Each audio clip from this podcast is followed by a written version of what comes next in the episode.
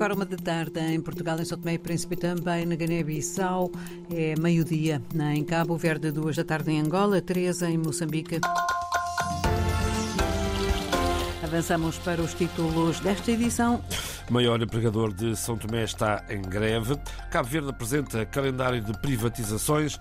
Líder da junta militar eh, de Guiné-Conakry dissolve o governo em funções desde 2002. Estas e outras notícias eh, em desenvolvimento já a seguir, edição de João Pereira da Silva. Um grupo de naparamas, paramilitares moçambicanos, capturou três supostos terroristas no distrito de Ancoab, em Cabo Delgado. Fontes da comunidade local, citadas hoje pela agência Lusa, revelaram que a captura terá ocorrido na quinta-feira da semana passada, dia 15, na comunidade de Moaja, depois de uma tentativa de ataque à aldeia por parte dos grupos terroristas. A mesma fonte adiantou que o grupo era constituído por sete elementos, depois de capturados, os terroristas alegaram que queriam atacar a comunidade para levar alimentos. A Agência Espanhola de Desenvolvimento vai prestar assistência às vítimas dos ataques terroristas em Cabo Delgado. Uh, ao de Lisboa. E é já sem tempo a perder, garante o diretor-geral da Agência Espanhola de Desenvolvimento. Iremos a Cabo Delgado quarta, quinta, quinta-feira, também apoiar as, as instituições eh, da província eh, no desenvolvimento, por exemplo, de, de, atividades turísticas sustentáveis, também no apoio através da ajuda humanitária às povoações vítimas do, do conflito. São populações que foram deslocadas das suas zonas de residência, diz Antônio Garcia. Então, o trabalho é precisamente criar essas condições eh, eh, de desenvolvimento. O diretor-geral da Agência Espanhola de Desenvolvimento falava após ser recebido em audiência pelo vice-ministro dos Negócios Estrangeiros e Cooperação de Moçambique, Manuel Gonçalves, que em cerimônias separadas também manteve encontro com o secretário de Estado dos Negócios Estrangeiros e Cooperação de Portugal, Francisco André que, entre outros assuntos, debateu a questão do terrorismo e assegurou que Portugal vai reforçar a capacidade de resposta contra a violência extrema em Cabo Delgado. O governo de Cabo Verde lança hoje na cidade da Praia o processo de privatização da CV Handling, que presta assistência no, ao transporte aéreo em terra, nos aeroportos eh, do arquipélago, Carlos Santos.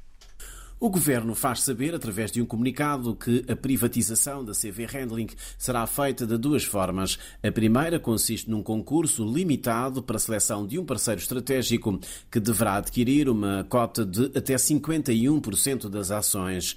A segunda modalidade passa pela oferta pública de venda de 10% do capital social da empresa, repartidos entre os trabalhadores da CV Handling e os imigrantes. Esta é a segunda empresa a ser privatizada este ano, mas a lista é extensa e engloba empresas que atuam nos ramos da energia e dos medicamentos, conforme explica o Ministro das Finanças, Olavo Correia. Serviço Energia, Água e Elétrica. Privatizar ou concessionar. Os modelos, estudos vão indicar. Segundo, uh, os portos. Portanto, o modelo de concessão ou de licenciamento. Os estudos também vão decidir. Em terceiro lugar, uh, a Emprofac, distribuição de medicamentos.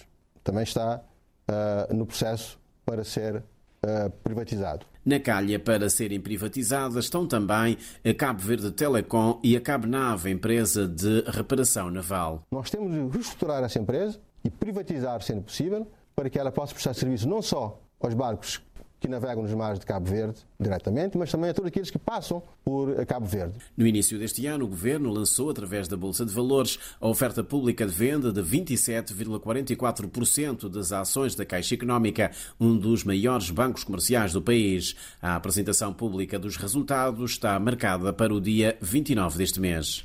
E, entretanto, o Ministro das Finanças eh, de Cabo Verde garante que o Governo já definiu os objetivos para o primeiro compacto regional aprovado pelo Millennium Challenge Corporation. Olavo Correia acredita que o compacto deverá ultrapassar os 176 milhões de dólares, que é o valor acumulado dos dois anteriores programas que o arquipélago beneficiou em 2005 e 2012. Teremos a, a, a oportunidade de começar a dar uma especialada, mas depois vai haver uma equipa nossa e do, do MCC que vai trabalhar nos programas todos, nos conceitos, na estratégia e depois vamos, no final, selecionar os projetos. Mas o que nós queremos é garantir as condições para que Verde duplique o seu potencial de crescimento económico, melhore as condições de conectividade e de mobilidade, reduza os custos de fatores, nomeadamente ao nível do setor energético, e depois garante as condições para uma maior articulação com o mundo Olavo Correia. Os trabalhadores da Agripalma, a maior unidade industrial de São Tomé, estão em greve por tempo indeterminado por falta de acordo de aumento salarial. A ONT-STP acusa o governo de não defender os interesses dos trabalhadores. Oscar Mendes. A Agripalma contribuiu para a redução do desemprego no sul de São Tomé, mas os cerca de 900 trabalhadores da empresa reclamam melhores salários. Os cortadores e carregadores do Andim dizem que o trabalho é muito esforçado e que o salário não compensa. Tem um trabalho muito sacrificado. Sair de mato às vezes 15 horas, duas e tal, para sair daqui. Como eu vivo até Dona Augusta, tem que sair daqui a pé, tem transporte, não dá uma pessoa para levar para casa depois de um gajo sair do mato, porque é a última pessoa a sair do mato. Onei disse-nos que trabalha há 11 anos para a Agripalma, após a criação da empresa em 2010. Também não esconde o seu descontentamento, embora sabendo do risco que corre. Para todo esse tempo que gastar na empresa, nada não está a mudar. É muito normal não dizer isso. Então, quando chove essa coisa, pronto. Uma falha expõe na rua. A Organização Nacional dos Trabalhadores de São Tomé e Príncipe, Central Sindical, pela voz de Albertino Castro, acusa o governo santomense de não defender os interesses dos trabalhadores que propõem um aumento salarial de 38% contra os 5% avançados pela direção da Agripalma. Não há uma luz verde para o fim desse episódio, porque a direção da empresa, a parte de gestão da empresa, entende que o sindicato não pode negociar na transparência. A empresa, localizada no sul da ilha de São Tomé, tem 88% do capital belga e 12% do Estado de São Tomé. A fábrica de produção de óleo de palma entrou em atividade em dezembro de 2019 e nos últimos três anos a Agripalma passou a ser o maior exportador de produtos agrícolas de São Tomé e Príncipe, superando a produção do cacau. Reportagem de Oscar Medeiros. A Rússia está a ganhar terreno no continente africano através do controle das minas de materiais de metais preciosos e assim chantagear a Europa. A estratégia é da responsabilidade do corpo expedicionário, o antigo Grupo Wagner. Susana Lemos. É essa a opinião de um especialista em guerra do britânico Royal United Service Institute e um dos autores de vários documentos sobre o assunto a que a BBC teve acesso. Jack Watling diz que a estratégia da Rússia passa por se apoderar de várias minas africanas atualmente exploradas por países europeus. Começou com o Grupo Wagner, controlava empresas e projetos de milhões e milhões de dólares. Com a morte do seu líder, Prigogine, o grupo passou a chamar-se Corpo Expedicionário e está agora diretamente dependente da inteligência militar russa. O objetivo é dar aos governos africanos um pacote de regime de sobrevivência em troca de acesso a importantes e estratégicos recursos naturais: madeira, ouro, lítio e urânio. A Rússia, através do corpo expedicionário, fornece potente material bélico e, por vezes, forma os militares, como é o caso dos pilotos do Burkina Faso. Com esta estratégia, o Kremlin já estabeleceu contactos com o Níger, República Centro-Africana, Mali e Líbia. No Mali, este mês, combatentes russos passaram a controlar a maior mina de ouro no norte do país, uma mina há muito disputada por vários grupos armados da região. Mas o urânio tem um especial interesse para a Rússia, diz o investigador britânico Waltling. Este minério poderá fazer com que a Europa fique dependente dos interesses do Kremlin. O maior problema poderá ser para a França. É o país no mundo que mais depende da energia nuclear. Cerca de um quinto do urânio utilizado é importado do Níger. Ao enfraquecer a competição a nível internacional, diz Watling, a longo prazo a Rússia será uma séria ameaça.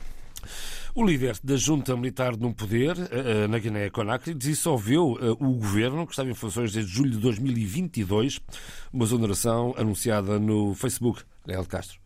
A junta militar no poder na Guiné-Conakry anunciou ontem por decreto a dissolução do governo em funções desde julho de 2022. Conformément à la charte de la transition du 19 février 2024, portant dissolution du gouvernement. Sem avançar os motivos para a dissolução do governo, o porta-voz da junta militar, general Amara Camará, pediu aos elementos do governo agora dissolvido que devolvam às garagens do governo sem mais demora as viaturas de serviço e de escolta, a devolução de todos os documentos de viagem na Secretaria-Geral da Presidência, anunciou também o congelamento das contas bancárias e a desmobilização de todos os guarda-costas. Restituição dos veículos de serviço e d'escorte do governo dissous au garage du gouvernement sans délai. Gel bancaires. O porta-voz da junta militar no poder na Guiné-Conakry adiantou que, com a dissolução do governo, a gestão do país fica agora a cargo dos diretores de gabinete, secretários-gerais e secretários adjuntos gerais, até que seja nomeado um novo governo, sem, no entanto, avançar qualquer data para esta nomeação. A Suécia anunciou hoje um apoio recorde à Ucrânia. Em conferência de imprensa, o governo sueco anunciou um pacote de 633 milhões de euros, alegando que é uma questão de humanidade e decência. Jornalista Cláudia Aguiar Rodrigues. Uma questão de humanidade e decência é a razão invocada hoje pelo ministro da Defesa sueco em conferência de imprensa. Paul Johnson acusa a Rússia de ter iniciado uma guerra ilegal, não provocada e indefensável. A maior parte desta ajuda consiste em munições de artilharia, navios de guerra, armas subaquáticas, mísseis antitanque, granadas e sistemas antiaéreos solicitados por Kiev. Este pacote de ajuda é o 15 concedido por Estocolmo desde o início da guerra e surge poucos dias antes da data simbólica de 24 de fevereiro, o segundo aniversário da invasão da Ucrânia pela Rússia. No discurso, o ministro da Defesa sueco disse ainda que a situação na Ucrânia é difícil e prometeu apoiar Kiev durante o tempo que for necessário. O apoio anunciado pelo governo sueco é também essencial para garantir a segurança do país escandinavo a longo prazo, argumentou Mikael Oscarsson, do Partido Democrata Cristão, membro da coligação governamental, durante a conferência de imprensa. E esta nota ainda, a Rede X, o antigo Twitter, cancelou a conta de Yulia Navalnaya, que é a viúva de Alexei Navalny. aparentemente, a conta foi suspensa, revelou a própria Yulia Navalny.